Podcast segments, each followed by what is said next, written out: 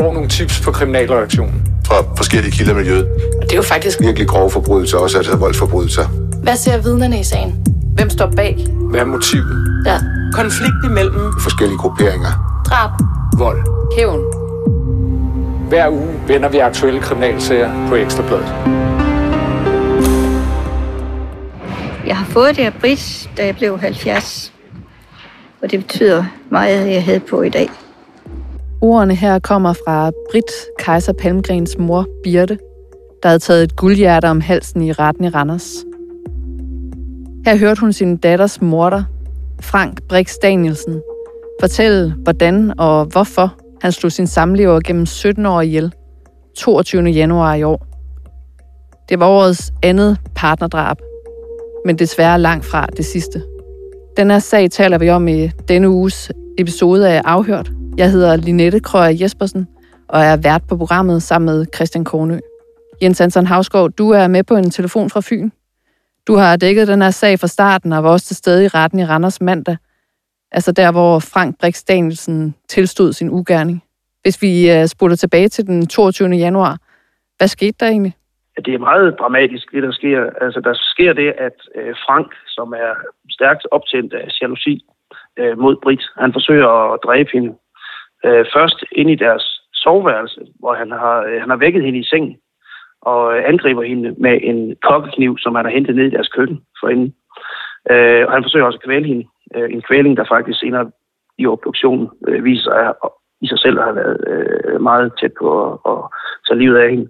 Men på trods af alt det her og mange livlæsioner og forsøg på kvælning af hende, så løste hende og var så fri øh, af ham.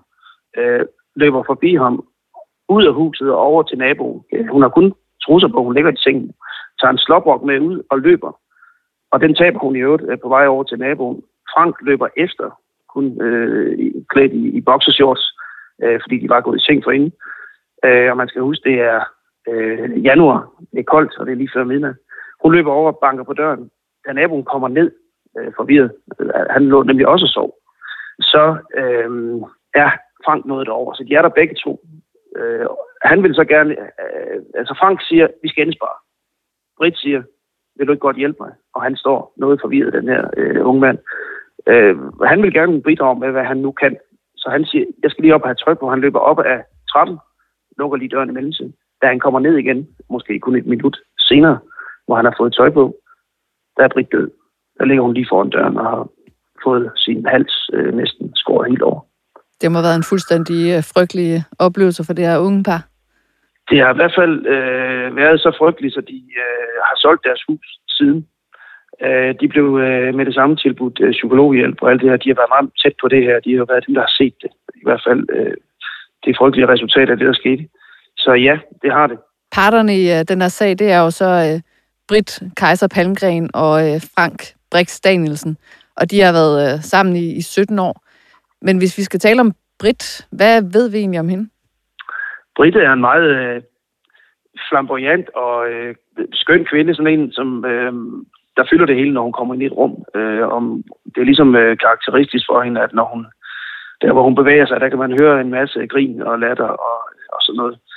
Hun er tidligere skønhedsdronning som ung, og så er hun jo mor til tre, og hun er så direktør i det her firma, som Frank faktisk oprindeligt startede. Men hun er direktør for et stort øh, firma, øh, Palm, Palmgren Erhvervsrengøring, hvor de har 120-30 ansatte, så det er altså ikke bare sådan en lille, lille boldsforretning. Øh, alle kan lide Og hvordan, altså, det, nu siger du, de var jo, hun var direktør, og han havde stiftet firmaet med 100 ansatte. Altså, det lyder jo til, at det er jo sådan et, et lidt pænere øh, kvarter og miljø, som, som de kom fra. Det er det bestemt. Det er, og deres øh, villa i øh, Æbeltoft på Strandgårds Høj, som det hedder, det er også en øh, meget, meget flot øh, i øjenfaldende villa, som er i stand til at trænes til yderst. Folk kender dem ude i byen, folk kender dem i Aarhus, folk kender dem i Netto, særligt hele. At Britt, hun fylder det hele. Den her flamboyante side af Britt kunne man også se til hendes øh, bisættelse, Linette. Du, du var der. Hvad, hvordan var det? Ja, det foregik i Aarhus Domkirke. Det var sådan meget særligt, da man kom ind i kirken, at øh, kisten den stod deroppe og var malet blå med et øh, rødt hjerte på. Og så ovenpå, der stod der et øh, billede af Brit øh, i en øh, rød kjole og med sådan en øh, rød drink. Altså, det lignede sådan en frozen øh, margarita-drink med en paraply i, og så altså et kæmpe smil øh, på hendes øh, ansigt.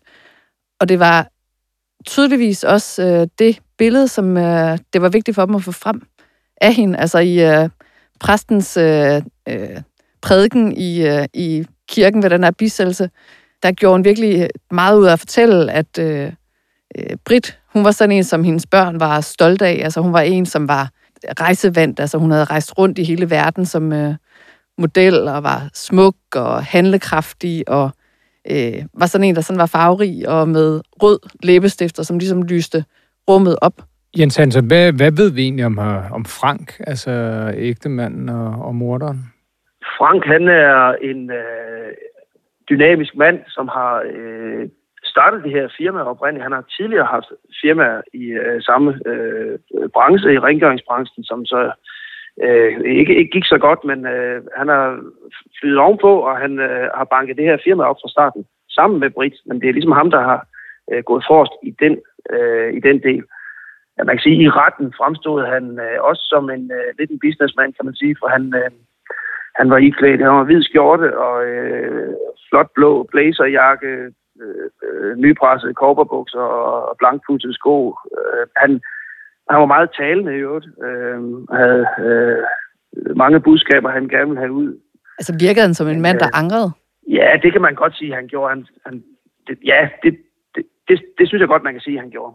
Altså, han, han aflagde jo fuld øh, tilståelse, og han har tidligere givet udtryk for, at det er øh, også af hensyn til børnene, for at de ikke skulle igennem øh, 10 retsmøder i, i en nævningssag. Øh, så, sådan en øh, tilståelsessag, som det her så blev, den blev ført uden vidner, så, så det foregik i over 3,5 timer. Men, men, men øh, ja, det synes jeg, han gjorde. En enkelt gang øh, stoppede hans øh, meget kraftige strøm af ord. Det var da hans egen forsvar. Øh, Mette Grits Dage stillede ham spørgsmål, hvordan han havde det. Og der blev han stille og, og, og brød sammen. Hvad ved vi om optakten til selve drabet? Vi ved, at øh, Frank har øh, i en periode følt sig øh, ydmyget. Der har været en periode, fordi de her par, de har øh, levet lidt som hund og kat indimellem. Øh, først og fremmest, fordi Frank er meget øh, jaloux øh, mod Brit. Hun har forsøgt at komme væk fra ham. Der var også noget, øh, nogle ting, der kom frem øh, under, retten, under retssagen, nemlig at hun for eksempel øh, få dage før selve drabet sker, der stikker hun af til Skagen, uden at sige det til ham. Hun tager op til en lejlighed, de har i Skagen, sammen med deres fælles datter i øvrigt. Han ved ikke, hvor hun er, det vil sige, hun har ikke sagt det til ham. Og på det tidspunkt, da hun så øh, får, ligesom, eller han får kontakt til hende, der bliver sendt en sms fra hende, hvor hun direkte siger, at jeg er bange for dig, at du skræmmer mig. Øh, og hun er, hun er bange for ham simpelthen på det her tidspunkt. Det, der så er optaget, øh, den, formentlig den direkte årsag til, at han går amok, det er, at han opdager noget utroskab, eller i hvert fald, hvad han opfatter som utroskab. Øh, det er, da de ligger op i sengen, hun er faldet i søvn, og så ser han sit snit til at tage hendes telefon. Og der er nogle ting, han ser på den telefon, som gør, at han øh, fuldstændig ser rødt og går ned og henter den her kniv øh, nede i køkkenet. Hvad, hvad er det, han ser på telefonen, ved vi det, Hansen? Ja, han ser blandt andet en kommunikation med en øh, mand i København, som hun har været over ved øh, halvanden døgn før. Hun har overnattet derovre, der ved han heller ikke, hvor hun er henne. Øh, han har åbenbart fundet ud af det i mellemtiden, men der får han så vidshed for, for det, der øh, øh kører rundt i hovedet på ham. Øh, der er noget kommunikation mellem Brit og, og, og den her mand. Da, hun så, øh, da han så ser en eller anden, hvad der i hvert fald for ham opfattes som øh, 100% øh, tegn på, at hun har været ham utro, så er det, at han går amok.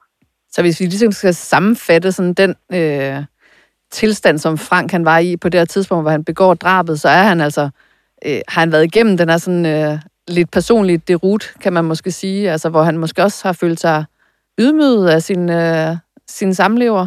Kan man sige det? Ja, ja, det kan man godt sige. Og, og det var jo også, hvad han selv sagde. Øh, og han, han har faktisk kort for inden det her, netop på grund af, at han også føler, at han bliver holdt udenfor. Det gør han måske også. Fordi hun forsøger jo at komme væk fra ham, men det vil han jo ikke lade hende gøre. Men han, øh, han har sagt sin stilling op i, stille, i, i firmaet hvor, som, hvor han ellers har en ledende rolle, øh, fordi han føler, at han bliver holdt uden for alle de her øh, beslutninger, der nu skal tages sådan erhvervsmæssigt. Så han føler, at han er ydmyget både øh, på det private plan og med hensyn til virksomheden, som han egentlig selv føler er hans barn. Så han, han er i øh, en tilstand af, øh, altså hvor han føler sig øh, lille i forhold til hende. Og som du siger, så blev det her jo kørt som en øh, tilståelsessag uden vidner, og derfor så kunne den jo øh, afsluttes på bare en, øh, en halv retsdag. Hvad blev udfaldet af retssagen? Frank blev idømt øh, 12 års fængsel, øh, som er øh, gængs for, øh, for drab. Det er udgangspunktet for drab. Anklageren talte for øh, ikke under 14 års fængsel i sin procedure, og det var så begrundet med, at øh, selve voldsomheden, altså Britt bliver dræbt med ikke færre end, altså hun har 78 lesioner, knivlesioner, plus at hun er blevet øh, forsøgt øh, kvalt for en, øh, undervejs.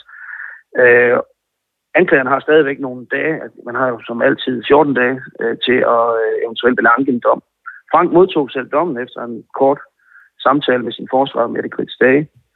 Anklageren skal så hjem og tykke på det, og jeg går ud fra, at øh, statsadvokaten skal ind over. Øh, det, det må vi se, når vi kommer 14 dage frem.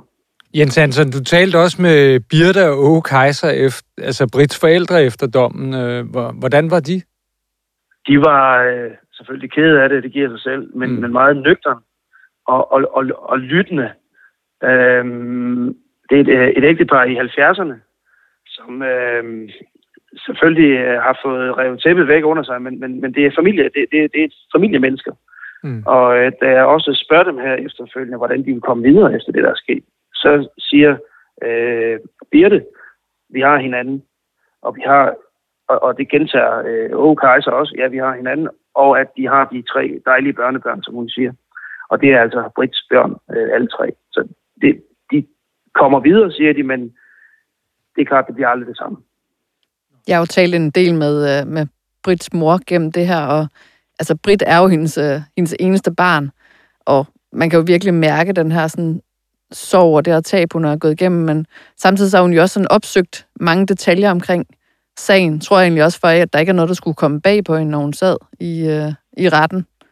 Fordi det er jo voldsomt at, at høre, ikke?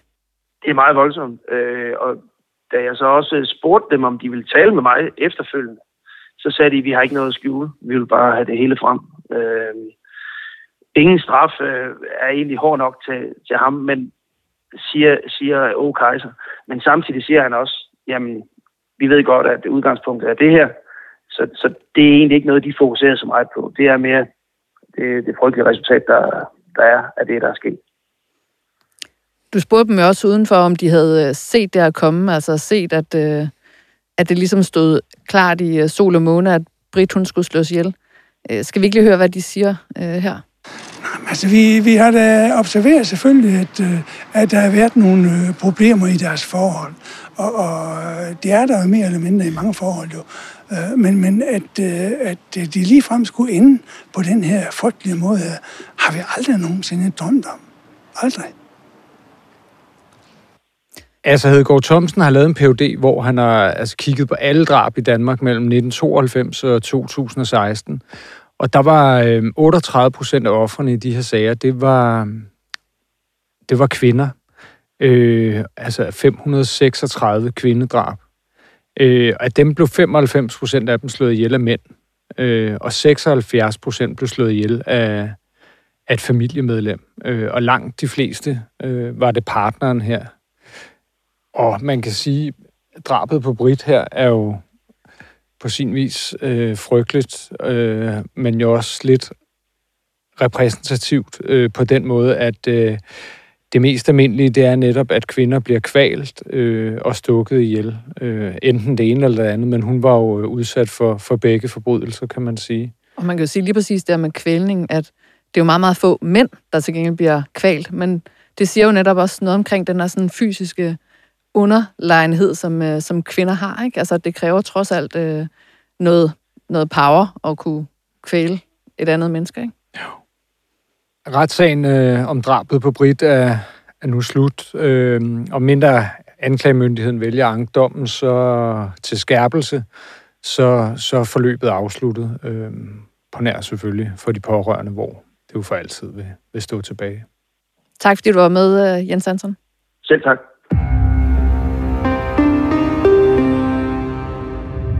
Tirsdag får Ekstrabladets kriminalredaktion melding om, at der er hæftig politiaktivitet omkring Præstø på Sydsjælland. Øh, men politiet vil ikke rigtig melde andet ud, end at de undersøger et mistænkeligt forhold.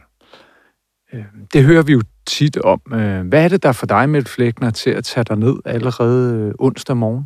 Jamen, det er det massive øh, politi-setup, der er dernede. Øhm, som du korrekt fortæller, så starter politiet med store undersøgelser øh, omkring Præstø Fjord om tirsdagen.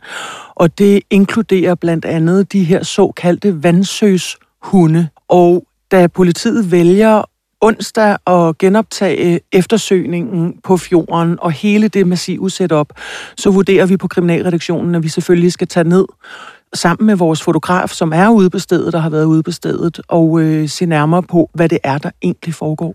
Ja, for det er ham, der ligesom kom, altså Per Rasmussen, som er lokal, øh, det er ligesom ham, der kommer med meldingen om, at nu der sker noget dernede, ikke? Det er ham, der følger det fra starten af. Øh, hele, på det tidspunkt, der er der også øh, nogle boligområder i området, som er afspærret, øh, som man ikke kan komme til. Og øh, der er som sagt, øh, der har været hunde eftersøgning på landjorden, og så er der ligesom det her meget store øh, setup ude på Præstø Fjord med vandsøshunde og droner, der bliver, øh, der bliver sat op også. Og hvad, hvad finder I så ud af, der er sket?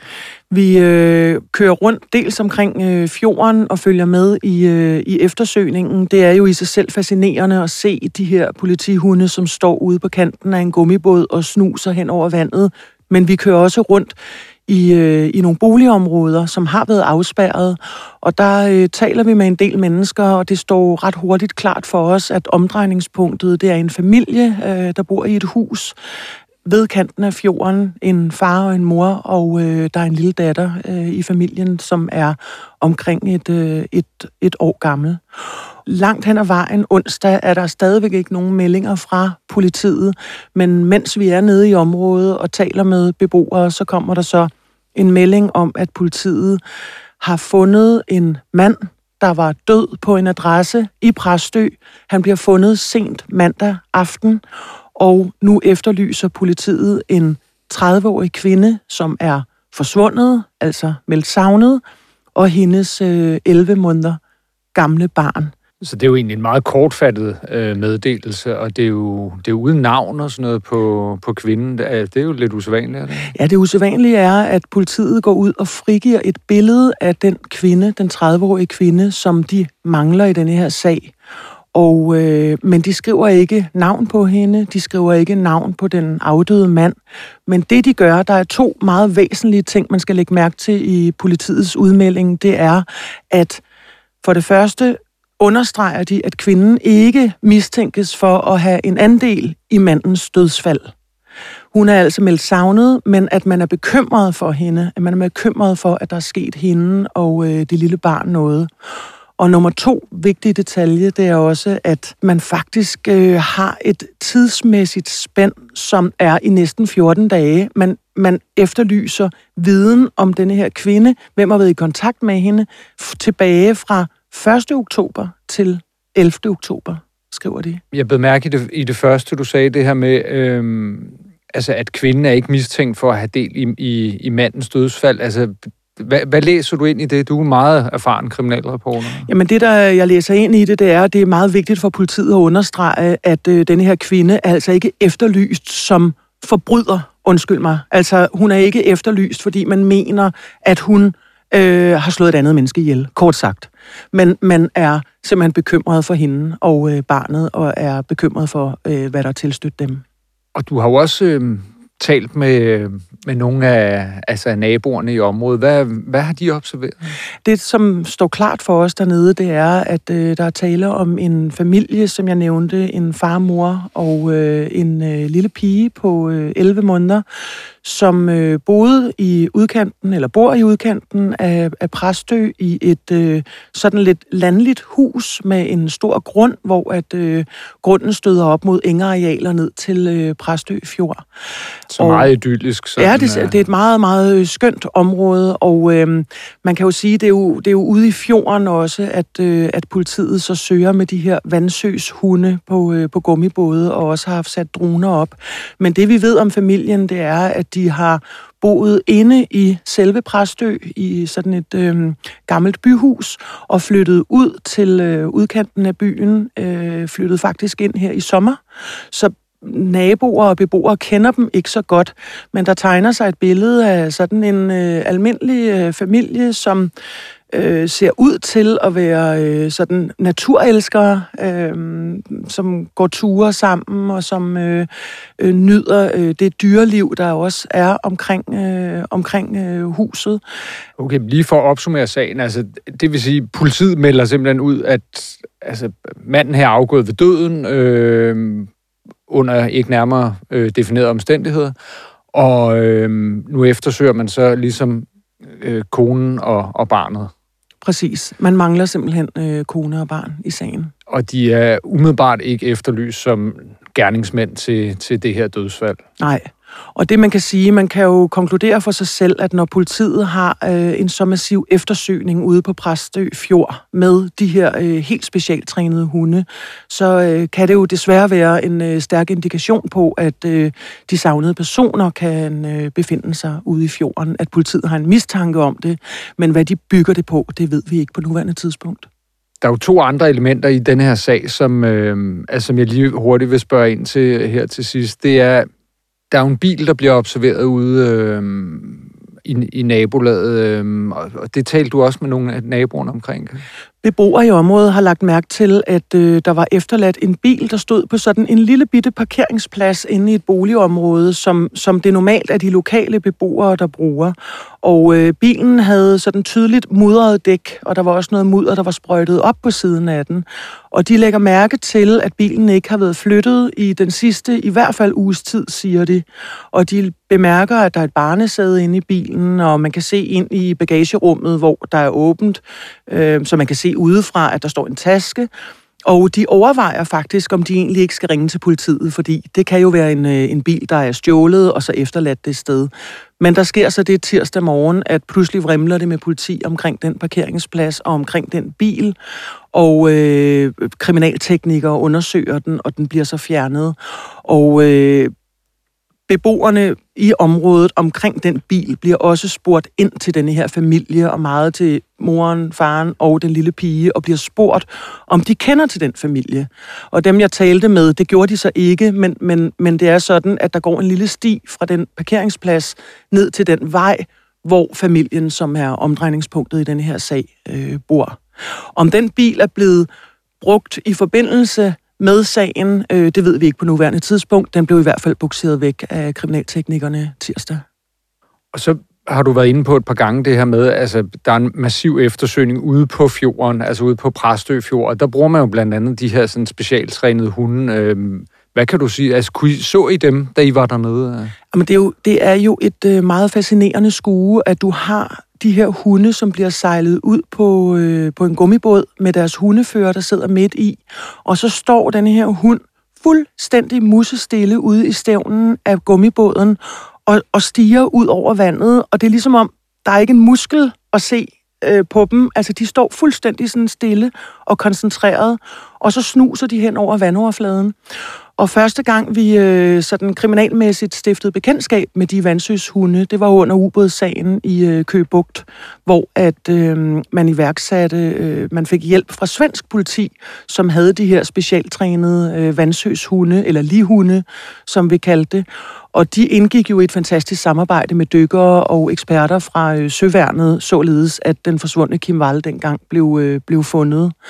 Og det, der er jo det fantastiske ved de hunde, det er, at de, har, øh, de kan simpelthen... Øh, øh, de snuser efter færd fra øh, biologiske spor. Altså det kan være lig, det kan være blod, det kan være andre biologiske spor fra personer, som kan ligge i vandet. Så det er simpelthen altså den der forrådnelse, som de kan lugte, fordi det bliver frigivet gennem vandet? Øh, Jamen det er ikke engang, ja, og det, altså jeg, dengang vi, øh, vi beskrev omkring ubådssagen, der talte jeg med en af de svenske hundefører, der havde deltaget i den sag. Han havde en labrador, der hed øh, Ace, som havde været med i arbejdet i Køge Bugt, og han fortalte, at man, øh, at, at altså færden fra en afdød person, man træner jo simpelthen de her hunde i at få færd efter specifikt afdøde personer, fordi man i Sverige har så mange søer, hvor der har været eksempler på bortgået savnede personer, man skulle finde i vand også. Og den træning, det, det gør simpelthen, at, at ligesom man kan træne hunde til på landjorden og finde ud af, om der er mennesker, der er gravet ned, eller at man kan finde biologiske spor efter voldtægtssager og så videre i en skov, så har man altså trænet de her hunde til at få færd af afdøde personer. Og det, der er det svære og forskellen i forhold til landjorden, det er jo, at en lugt eller en færd i vandet, den kan flytte sig mere. Så derfor er det ikke nødvendigvis, at hunden, når den giver lyd, eller den markerer, at nu har den fået færd af noget derude, så er det ikke nødvendigvis, at det er lige præcis der. Men så gør man jo så det, at man sætter dykkere i, som så i et bestemt afgrænset område leder efter for eksempel øh, en afdød øh, person. Og det er klart, man skal huske alle de anstrengelser og alt det arbejde, politiet gør, og det vi taler om, også omkring vandsøgningshundene, det handler jo i bund og grund om, at der er nogle pårørende, der skal have vidshed for, hvad der er sket. Du skal have tak, fordi du kom med det. Cecilie Erland, du var ude til en sag i Frederiksberg Byret i går onsdag. Øh, kan du fortælle, hvad der skete derude? Jamen, det var en, øh, en kassusag, øh, og man kan sige, jamen, øh, en, en kassusag, hvor der var et øh, offer, der angiveligt havde fået en pistol for panden og fået at vide, at han skulle aflevere nogle penge øh, til, en, øh, til en, han, han skyldte penge, og det var så angiveligt gjort af de her to rockere, øh, Øh, der på derværende tidspunkt begge to var banditersrokker. Og det var jo nok også derfor, at øh, ude foran retten var der et, øh, et ret stort opbud op af mænd i... Øh, der var altså nogle af dem var lidt maskerede, øh, mørkklædte. Der var også øh, et par, der havde banditers veste på, og flere af dem havde også logotrøjer og så videre øh, med banditers eller de specifikke afdelingers øh, øh, ja, kendetegn og logoer, og det var øh, altså helt sikkert for at, at støtte op om deres, øh, om deres øh, venner på anklagebænken. Okay, og hvad, hvad går sagen så mere sådan specifikt ud på? Ja, men altså det er jo en noget øh, speciel trio, der er tiltalt i sagen. Øh, der er en banditersrocker, den 42-årige Jes Brønum, så er der en øh, nyslået Hells Angels rocker og en øh, ejer og direktør af et kreaturslagteri på øh, Sjælland. Øhm, og det er så angiveligt ham, der skulle have tilskyndet de to rockere, der øh, på det tidspunkt begge var banditers rockere, til at øh, få fat i de her penge fra en, øh, en butiksindehaver på Nørrebro. Og det, hører så også med til sagen, at det her det skete tilbage i april 2020. Hvad er de tre mænd tiltalt for, at øh, der er sket i, altså, i forbindelse med, med det, offeret er blevet udsat for? Ifølge anklagemyndigheden, så opsøgte de to rockere offeret den 3. april 2020 i hans butik i, på Nørrebro. Og der er også en videoovervågning, hvor man kan se to mænd inde på kontoret, hvor at den ene, som anklagemyndigheden mener er Jes Brøndum, øh, efter en kort snak holder en pistollignende genstand øh, mod tændingen på offeret, samtidig med, at den anden rocker, som anklagemyndigheden altså mener er øh, den nu nyslåede Hells Angels rocker, han går ligesom og holder vagt ind i det her lille lokale. Og ja, så er det jo så øh, angiveligt på vegne af direktøren, som har det her store til gode hævne. Øh, og for det øh, er de tiltalt for ulovlig tvang og trusler. Populært sagt, så skulle de her to rockere krasse nogle penge ind hos den her butiksindehaver for ham her, der havde kreaturslagteriet. Lige præcis. Det var altså rocker en kasse, som øh, så stereotypt, som jeg tror, det overhovedet kan blive. Og det var øh, simpelthen en kødgæld for 1,2 millioner kroner, øh, som, øh, som den her butiksindehaver havde oparbejdet. Og øh, selve gælden kom det frem, altså den var reelt nok. Øhm, og øh, direktøren, han øh, valgte selv at afgive forklaring. Han nægtede at kende noget til, til de to øh, andre øh, tiltalte i sagen, men han øh, havde godt medgivet, at han havde forsøgt at få et, en kassofirma til at krasse de her penge ind for ham, som, som øh, der altså blev skyldt. Og øh, under sagen fremlagde anklagemyndigheden også beskeder, hvor at direktøren skrev til øh, sagens offer, blandt andet, øh, der altså snart bliver det her bragt til en kasse, og det bliver altså uden kontor og jakkesæt. Øh, hvor til at øh, anklageren så i sin procedure sagde, øh, kunne det så ikke tænkes, at det her var øh, i stedet for kontorjakkesæt, motorcykler og læderveste. og han lagde i, i høj grad vægt på, at det her det altså var en forretningsmetode, der er kendt for rockere, og at, det, at der ikke var nogen tvivl om, at det var helt øh, med vilje, at man havde hyret øh, nogle banditers rockere til den her opgave. De her mænd på anklagebænken, altså der er direktøren, men så er der så også de to andre. Hvad, hvad, er, det for nogle, øh, hvad er det for nogle mennesker? På det her tidspunkt, da den her episode angiveligt skete i april 2020, der var de begge to højtstående medlemmer af Banditers. Senere så øh, har en af dem meldt sig ud af Banditers, og et ret opsigtsvækkende skifte, så øh, blev han altså Hells Angels rocker for et ja, godt et års tid siden. Øh, og, og man kan sige, på den måde er de gået fra, øh, en ting er, at de begge to var højtstående banditers rockere, de var det også i samme afdeling på det tidspunkt i Holbæk, kaldet West City. Der var de tilknyttet, men de var altså begge to en del af landsledelsen øh, samtidig. Men den ene rocker, jamen, han meldte sig altså ud af klubben, og efterfølgende kom han i bad standing, hvilket blandt andet betyder, at man ikke længere må tale med sine gamle rockervenner. Og herefter røg han så ind i Hells Angels, hvor han er nu. Så man kan sige, at der var også øh, optakt til lidt øh, spændinger øh, i retssalen i går, men det skete altså ikke, fordi han øh, mødte aldrig op. Han øh, var blevet syg, så derfor fortsatte øh, retssagen uden ham, men øh, han blev selvfølgelig øh, repræsenteret af sin øh, forsvarsadvokat, Michael Julie Eriksen. Den anden rocker på anklagebænken er jo også en, en, en mand med en forhistorie. Øhm, kan du fortælle lidt om ham?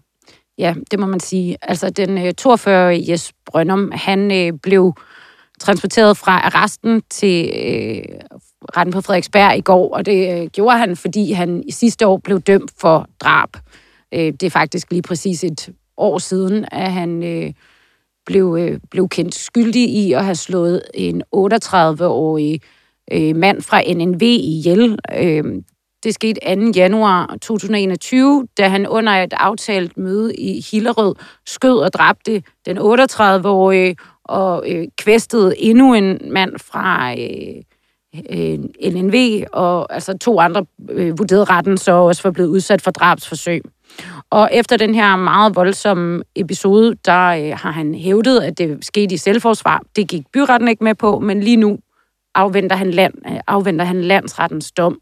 Og det er altså derfor, han øh, er varetægtsfængslet, og det har ikke egentlig noget med den her sag at gøre.